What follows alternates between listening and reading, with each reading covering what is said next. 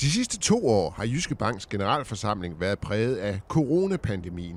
Og knapt har den sluppet taget i os, før en ny katastrofe kaster sine lange skygger.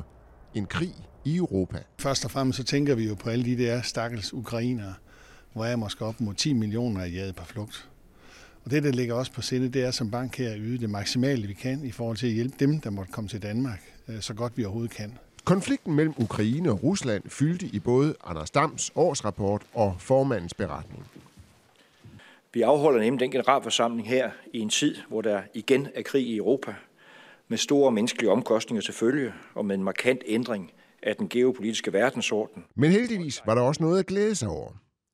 Bestyrelsesformand Kurt Bligård fremhævede for eksempel Jyske Banks vækstinitiativer som nem investering og boligklar på to timer. Og så har vi indført Jyske Forsikring til både privat og erhverv.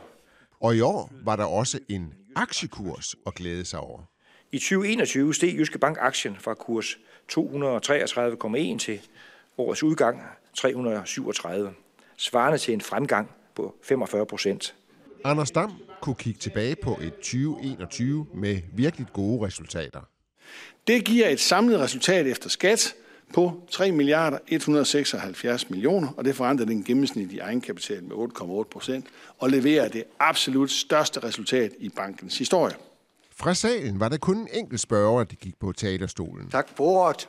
Ove Jensen fra Dansk Aktionærforening kritiserede blandt andet Jyske Banks nuværende praksis med at tilbagekøbe aktier frem for at udløde udbytte til aktionærerne.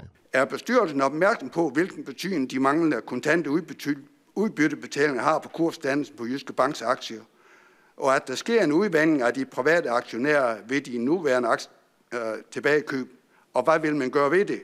Men den kritik blev kontant imødegået af Anders Dam. Du siger udvandring eksisterende aktionærer. At jeg, jeg forstår det simpelthen ikke, men vi kan mødes om det bagefter. Altså hvis vi køber tilbage fra, eller så siger vi, at vi køber 10% tilbage, så er det jo frit for den enkelte aktionær at sælge 10% af sin beholdning tilbage. Og så får vedkommende jo i gennemsnit den kurs, som det handler. Jo, det er sådan, det er.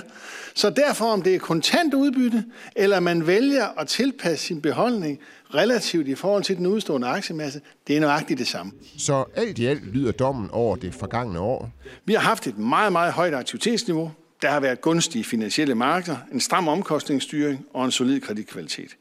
Udlånsvæksten på realkreditområdet er moderat, og bankudlån udviser tegn på tiltagende vækst efter en periode med lav kreditefterspørgsel. Og vi forventer, som jeg tidligere nævnte, en fortsat vækst i udlånene i 2022.